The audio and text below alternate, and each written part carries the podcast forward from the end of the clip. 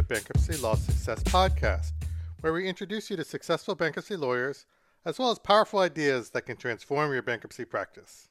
Today, I'm recording a solo episode, so it's a little different than the usual format.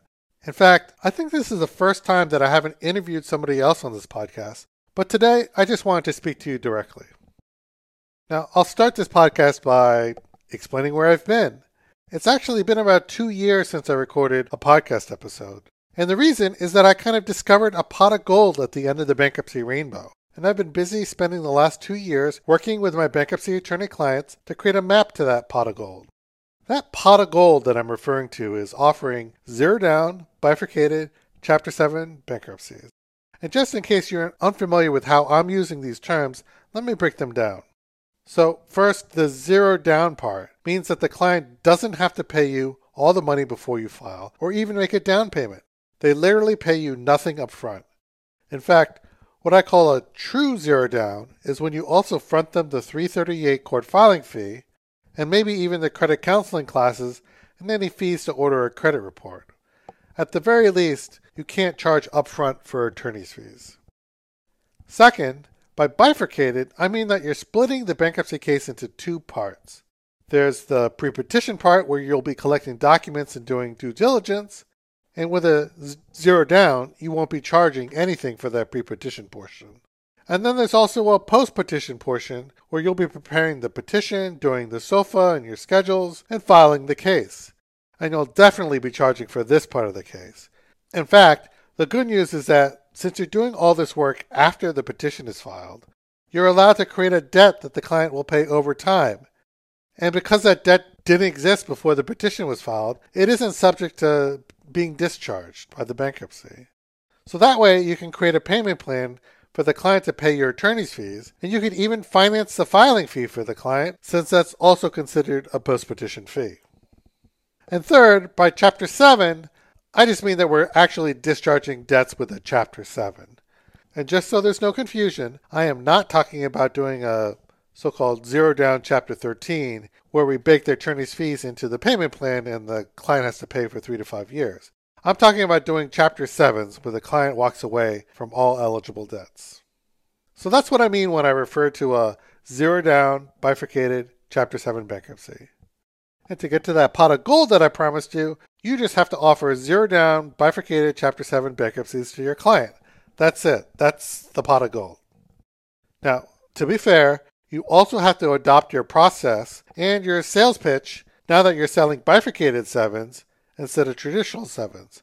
And that's a step that many attorneys skip. And if you really want to grow your practice, you have to make sure that you market zero down sevens to potential clients. And you have to go to market with zero down as your primary marketing message. So we'll get into this with later episodes, but you can't talk about your 26 years of experience as your primary marketing message the one marketing message that people really respond to is zero down, and that has to be your primary marketing message. But if you do these things, and I've repeatedly seen this happen, your bankruptcy practice will become much, much, much more profitable, and it's also going to be a lot more fun as well. So, in this episode, I want to tell you a few stories about how I discovered all this. Now, the first story is actually about how I discovered that just offering traditional bankruptcies is a pretty terrible business. And again, so we're on the same page. Before I get into this story, let me just define my words. By traditional bankruptcy, I'm referring to a regular bankruptcy where the client either pays in full upfront or maybe they pay a certain amount upfront before their attorney will file, and then the attorney does a 341 after the client pays the full amount. I don't know what you call that second type but I've seen a lot of attorneys who do that. Okay, so the first story that I'm talking about is actually a mystery story. And specifically, it's the mystery of why my client's credit card kept declining even when I was sending him lots of cheap $35 leads. Now, I don't know if you've bought bankruptcy leads on Google before, specifically Google Ads, but $35 per lead is a fantastic result. And because I generated them, I happen to know that 80% of those leads were phone calls, which is great because someone's only going to pick up the phone if they're highly motivated. And because I generated those leads, I can tell you with 100% certainty that every single one of those leads had gone to Google and searched for bankruptcy or bankruptcy lawyer or foreclosure lawyer. So I know that these were great leads. These were the Glengarry leads.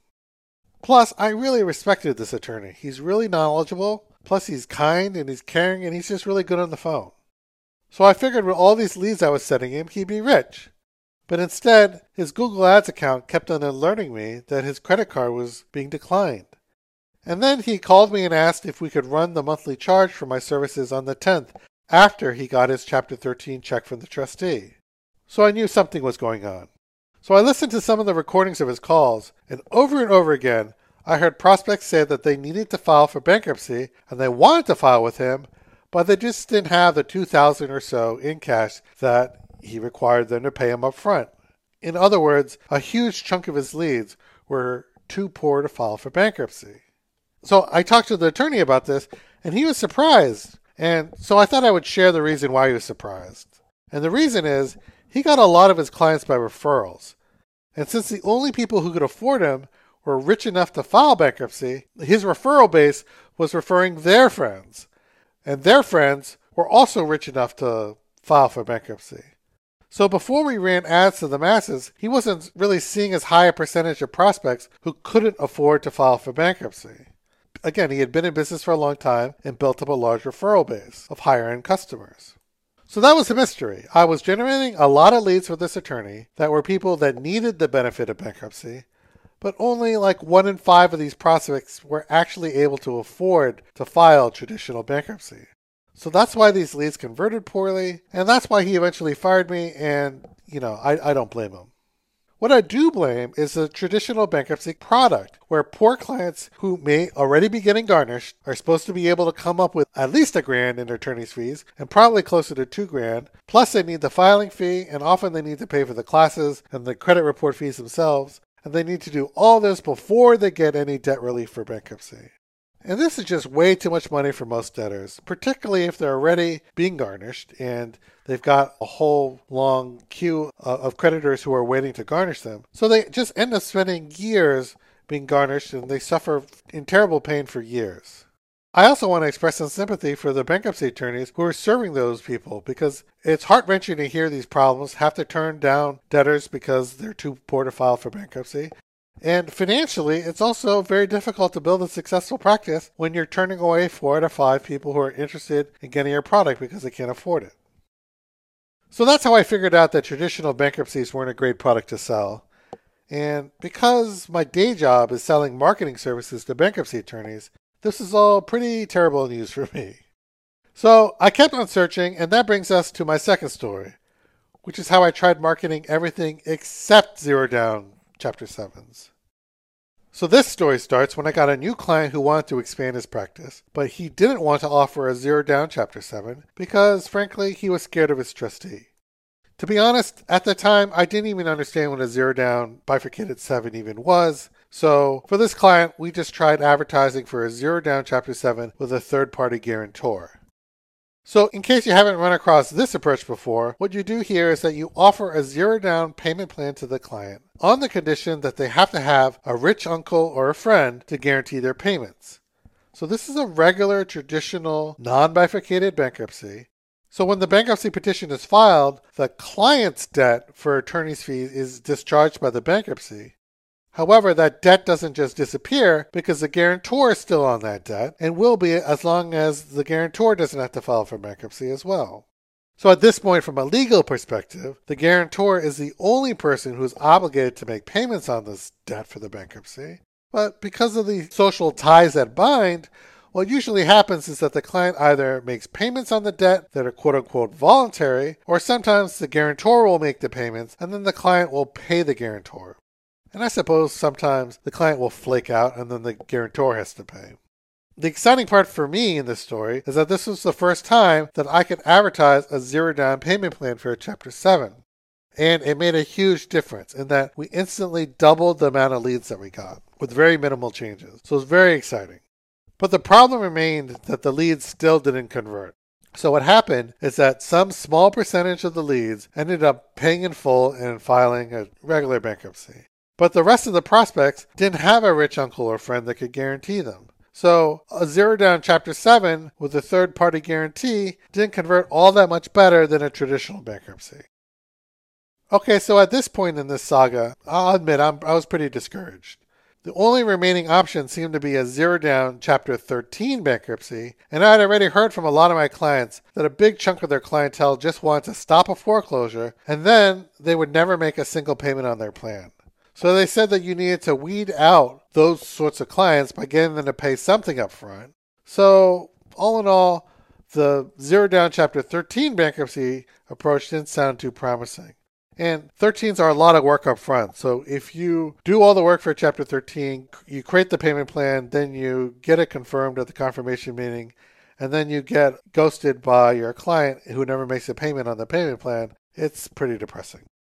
So in my search for a good bankruptcy product to sell, I didn't know what to do next. And then something kind of miraculous happened. I'm doing this podcast and I'm interviewing lots of bankruptcy attorneys about what's working for them. And what happened is that I'll interview someone and then I'll then we'll say goodbye and then we'll we'll we won't hang up. We'll talk for a little bit. So what happened is that after one of these interviews, I was doing a little kind of post-interview conversation, and my interviewee, a bankruptcy attorney who was very successful, he told me that his firm was filing 200 plus bankruptcies a month. He mentioned this after we stopped recording. That's why you never heard that quote, even if you're a faithful uh, listener to this podcast. But he told me his secret, and his secret was zero down bifurcated sevens. So that's the first time I realized that bifurcated sevens were really possible and how they worked on a high level. I pressed him a little more, and I guess he was just tired after doing the interview. He didn't get into a lot of detail with me, but he did mention that he had gotten his start with bifurcated sevens by working with BK Billing. So I went over to LinkedIn and I reached out to the founder of BK Billing. His name is David Stidham, and I invited him onto this podcast. And my interview with David Stidham really opened my eyes to the power of a zero down bifurcated Chapter 7 bankruptcy. Basically boils down to what David said in that interview, which is that bankruptcy attorneys who might be doing three or four filings a month and they switch to doing zero down bifurcated sevens. So all of a sudden they start doing 15 to 20 filings a month instead of three to four. And that's music to my ears because that's an increase of like five times. So clearly, bifurcated sevens are increasing the retain rate. And that's the holy grail that I've been looking for. At the same time, allowing clients to do a payment plan, which is enabled by that bifurcated Chapter 7 bankruptcy, that's going to destroy the cash flow for any bankruptcy practice. Just to be explicit, let's say that you're allowing clients to pay over a year. And let's say that you're financing $2,400. I'm just throwing out some numbers. So if your clients are paying you in full, then you're getting $2,400 today. But if you're financing it with a bifurcated case and you're enabling a payment plan, then you're just going to be getting one twelfth the amount that you would if they had paid in full. So you're getting like $200 a month instead of $2,400. So the value add that BK Billing played in this whole process is they would collect the money from the client for you, and then they give you a bunch of cash up front. So, like if you filed $20,000 of accounts receivable with them, then they would give you something like 12000 up front. They would keep 5000 for their work in collecting the money, and then they'd put something like $3,000 into an escrow account to cover potential defaults. I don't want you to focus on the numbers so much as just as, you know, the role that BK Billing is playing. By the way, it particularly doesn't matter because right now it's the summer of 2021. And my understanding is that BK Billing is still around, but that they're not financing new cases. Now, I'm not 100% sure about that, so if anyone from BK Billing is out there, please contact me and let me know if I'm wrong, and I'll issue a correction. I got real excited when I interviewed David Stidham about zero down bifurcated sevens, but I must admit that I was still terribly confused about the legality of all this. And that brings me to my third story, which is how I actually learned what a zero down bifurcated Chapter 7 bankruptcy is, including its legal foundations. So this story starts when one of my clients, who's become a good friend, his name's Hector Vega, and he's an attorney in California. Now, he had seen an article in the ABI Journal by an attorney named Dan Garrison. So he forwarded to me, and this ended up being the first article about bifurcation that I'd read that actually made sense to me, to the point that I thought, that after reading it, I thought that it, it was possible one day to understand the legal approach behind bifurcation in bankruptcy. Before that, I kind of thought it was like a sacred mystery that I would never understand. And because all my clients are bankruptcy attorneys, I knew that they would want a detailed explanation of how bifurcation works with bankruptcy. So I read the article a bunch of times and then I emailed Dan. And he had started a company called Fresh Start Funding that competed with BK Billing. And I interviewed Dan on this podcast and I finally began to understand the legal foundations of bifurcation. So, my big breakthrough here was realizing that I had previously been looking for some kind of national precedent for bifurcation that didn't exist. You know, some kind of magical Roe v. Wade for bankruptcy. There is a case that was decided in Utah. It's called In Re Hazlett. And that provides a great precedent for the 10th Circuit, but that's not a national precedent. Now, if you go back and you look at the various bifurcation cases, you'll see instead that there's just been a slow accretion of certain useful guidelines from different opinions. For instance, there's an opinion in the Walton v. Clark in Washington case, and that established that cashing post dated checks that were signed pre petition wasn't enough to enable post petition payments. So that's where this idea of separate contracts for pre petition work and post petition work, that's where that comes from. And then there was a follow up opinion in that same Walton v. Clark in Washington case. And the judge established there that another useful guideline is that you must give a three option disclosure to your client. So that after the pre petition contract is completed, you need to let them know that they can one, switch to using another attorney for the post petition part, two, they can do their own case pro se, or three, they can continue with you. Again, this isn't a binding precedent, but this opinion created another useful guideline. By the way, when I talk about this three option disclosure to attorneys, every attorney who's looking to mitigate risk always is worried that clients are going to do their own case pro se at this point or switch to another attorney. And I have attorneys who have done hundreds of cases and this has never happened to them. So this is kind of a legal concern that I've never seen come up in practice. So it's it's not something I would worry about. Uh, this is just a brief aside. Okay, so there's also a few more useful guidelines that have come up that are kind of just common sense that have come up in various opinions. For instance, there's another thing that you have to do for a bifurcated 7, which is disclose your post petition payments to the court. Now, normally, the standard Form 2030 makes it hard to do because that bankruptcy form assumes that there is no post petition payment to the attorney. But Dan Garrison, the same Dan Garrison from earlier, he wrote another ABI article called There's No Such Thing as Too Much Information, which you can Google. And it says that Form 2030 is a director's form. So you're allowed to modify that form yourself to suit your needs, subject to local rules. So you can modify that form and make it easy to disclose your post petition payments to the court. So that's another common sense legal hurdle that's easy to clear. There's another issue, which is actually the most common objection that trustees have made in the past, which is that attorney's fees for a particular case must be reasonable. And the gold standard here is that your hourly rate times the average number of hours that you spend on each case must be larger than what you charge in attorney's fees for the post petition part of your case. Now, it's true that the reasonableness test is a steeper climb for bifurcated sevens, since you're giving away the pre petition portion of the case and only charging for the post petition portion. But it's also true that bifurcating a case introduces additional work to a bankruptcy case, even if you're only looking at the post petition portion. So, for instance, you have to do a second signing appointment to review and sign your statements and schedules. So, that kind of work can increase the hours that you're going to clock. And when it comes to the hourly rate, well, in the cases I've reviewed, judges have no problem valuing an attorney's time at whatever they say. I saw someone claim $325 an hour, and the judge accepted that and if the judge is going to accept a relatively high hourly rate, you're not going to have to clock a lot of hours on the post petition part of your average bifurcation case to pass a reasonableness test. And the final common sense hurdle here is that you need to make sure that you pay the court fees first before you receive a dime from the client or from any financing company. And that's actually the easiest rule to comply with. Either you just pay the court fees first immediately, or you can put it on a, your own credit card uh, before you receive any money from the client uh, or financing agency, or you can use an IOLTA account. There's lots of different ways. So I ended up spending a couple months learning all this stuff. I got so excited to share this with everybody that I wrote a short book called The Zero Down Bankruptcy Revolution. And that covers all this stuff and more. So you can actually get this book for free from my website at bklawsuccess.com.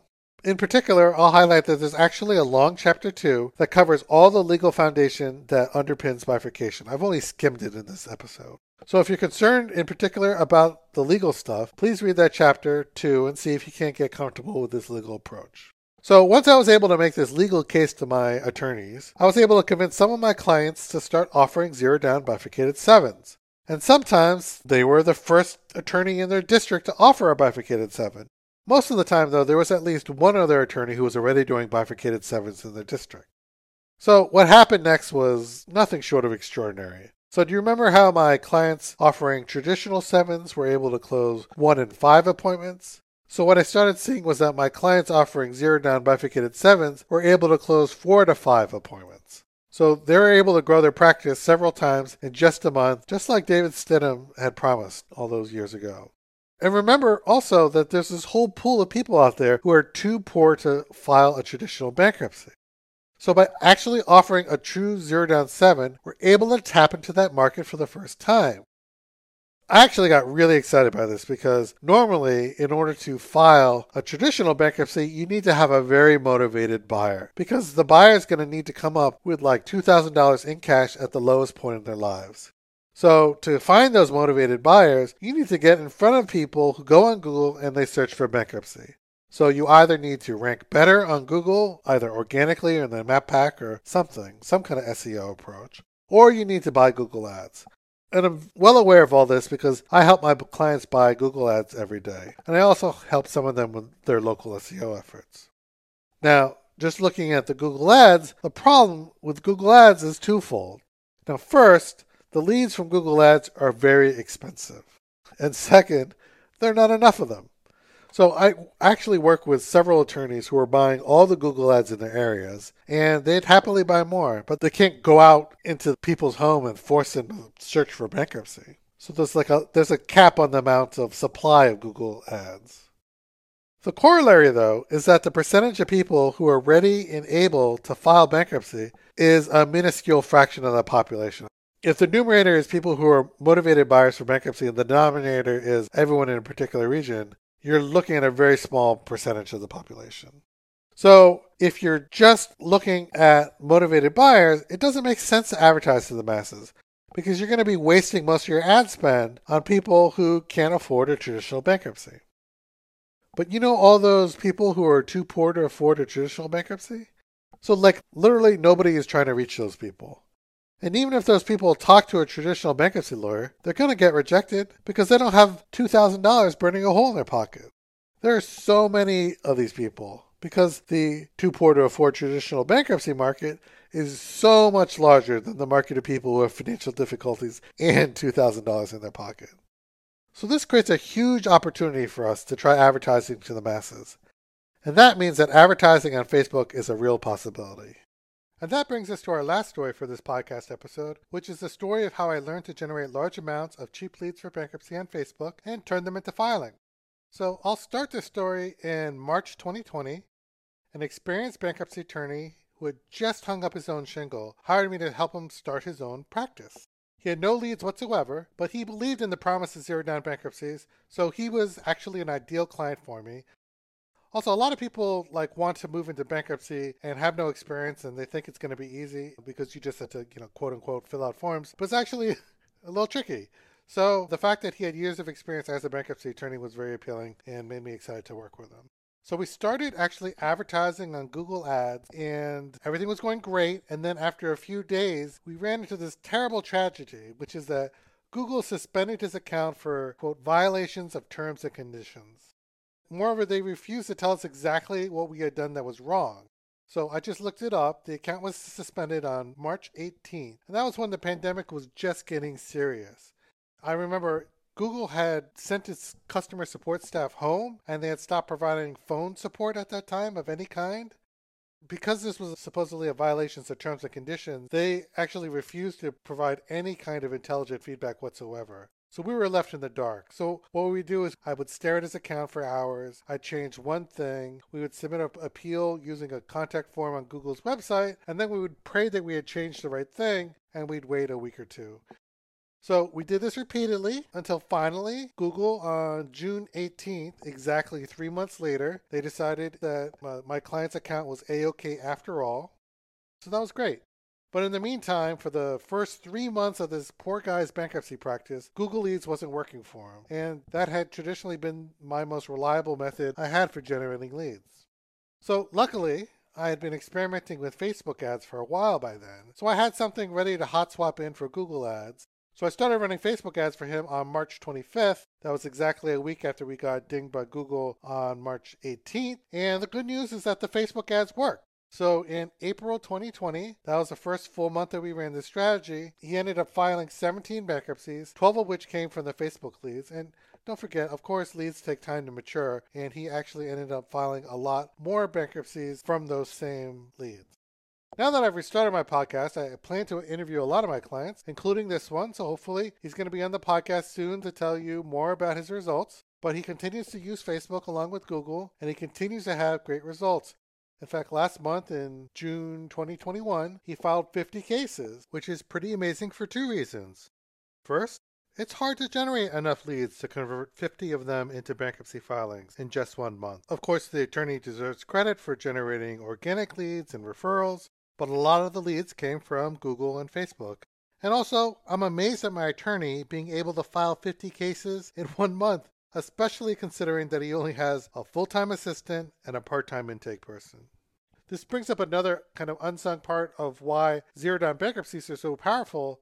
What happens a lot is that attorneys don't even realize it, but they're, they're wasting a huge amount of their time talking to all these prospects who are too poor to file bankruptcy, and they end up wasting maybe 50% of their time talking to people that they can't help under any circumstance. And by focusing your time and attention just on those people who can be helped with a zero down bankruptcy, which is most everybody that has a job, then you can file way more cases because the people that you're talking to end up filing with you. So you don't waste more than 50% of your time talking to prospects who can't afford anything. So that's, you know, that's a that's a really unappreciated part of zero down bankruptcy. But looking back at the last two years, it's been an amazing ride. And it all started for me when I began to believe in the promise of a true, zero down, bifurcated Chapter 7 bankruptcy. I mean, I, I believe in it so much, I wrote that book, and I called it The Zero Down Bankruptcy Revolution. So at this point, I figured out how to generate leads from both Facebook and Google, and I've also continued to experiment on the exact best funnel to turn leads from Google and Facebook into filings. And believe me, the way that you turn a red hot Google lead into a bankruptcy filing is going to be way different than the way that you turn a let's call it a lukewarm Facebook lead into a bankruptcy filing. But if you do it right, both types of leads convert into a bankruptcy filing very, very well. So at this point in my marketing practice, all of my clients offer a zero down bankruptcy. You know, this sounds intentional, but to be honest, all my clients who are convinced to do zero down bifurcated chapter 7s have started to make a ton of money. And at the same time, all of my clients who were bankruptcy attorneys offering traditional bankruptcies ended up firing me over time. So eventually, I just accepted this reality. And it's actually been a while now. I've only been accepting clients who are willing to offer a zero down bifurcated Chapter 7. And that's just because if a client isn't willing to offer a zero down bifurcated Chapter 7, they're going to fire me after a couple months, anyways. And, and to be honest, my business runs a lot smoother when all my clients are making money and they're happy. So, so it does make sense for me. Now, if you've gotten this far in the podcast and you want to understand the legal underpinnings of bifurcation, your next step is probably to read chapter two of my book. So, to get my book as both a free PDF and also as a free audiobook, you can just go to my website at bklawsuccess.com and click the Get the Free ebook button at the top of the page. That's bklawsuccess.com. Eh, you know what? If you're an actual bankruptcy attorney and you want a free physical copy of my book, I'll even mail one to you. So just send me an email. I'll set up an email account. Let's call it book at bklawsuccess.com and include your name and address. I'll do a quick Google search to make sure that you're a practicing attorney and mail you a free copy. I'll even mail you a copy if, if you're a trustee a bankruptcy judge because I honestly believe our industry needs to embrace bifurcation. And to do that, we need to open up more minds to a new way of offering Chapter 7s. Now, if you're already at the point where you understand the legal underpinnings of bifurcation, or better yet, you're already offering zero down bifurcated bankruptcies, and maybe you want to talk to someone who knows how to market for you, you can go to my website, again, bklawsuccess.com, and click the Talk to Bob button to schedule some time with me. Okay, well, that's it. Going forward, this podcast is going to be very focused on zero down bankruptcies for a while, so I hope you like this new direction. My goal is to create a new generation of seven figure bankruptcy attorneys who, who are offering zero down bifurcated bankruptcies, and as a result, are freeing debtors from the shackles of debt that are, quote, too poor to file bankruptcy. So if any part of that resonates with you, hopefully you'll love this new direction. Thanks for listening, and I'll see you on the next episode.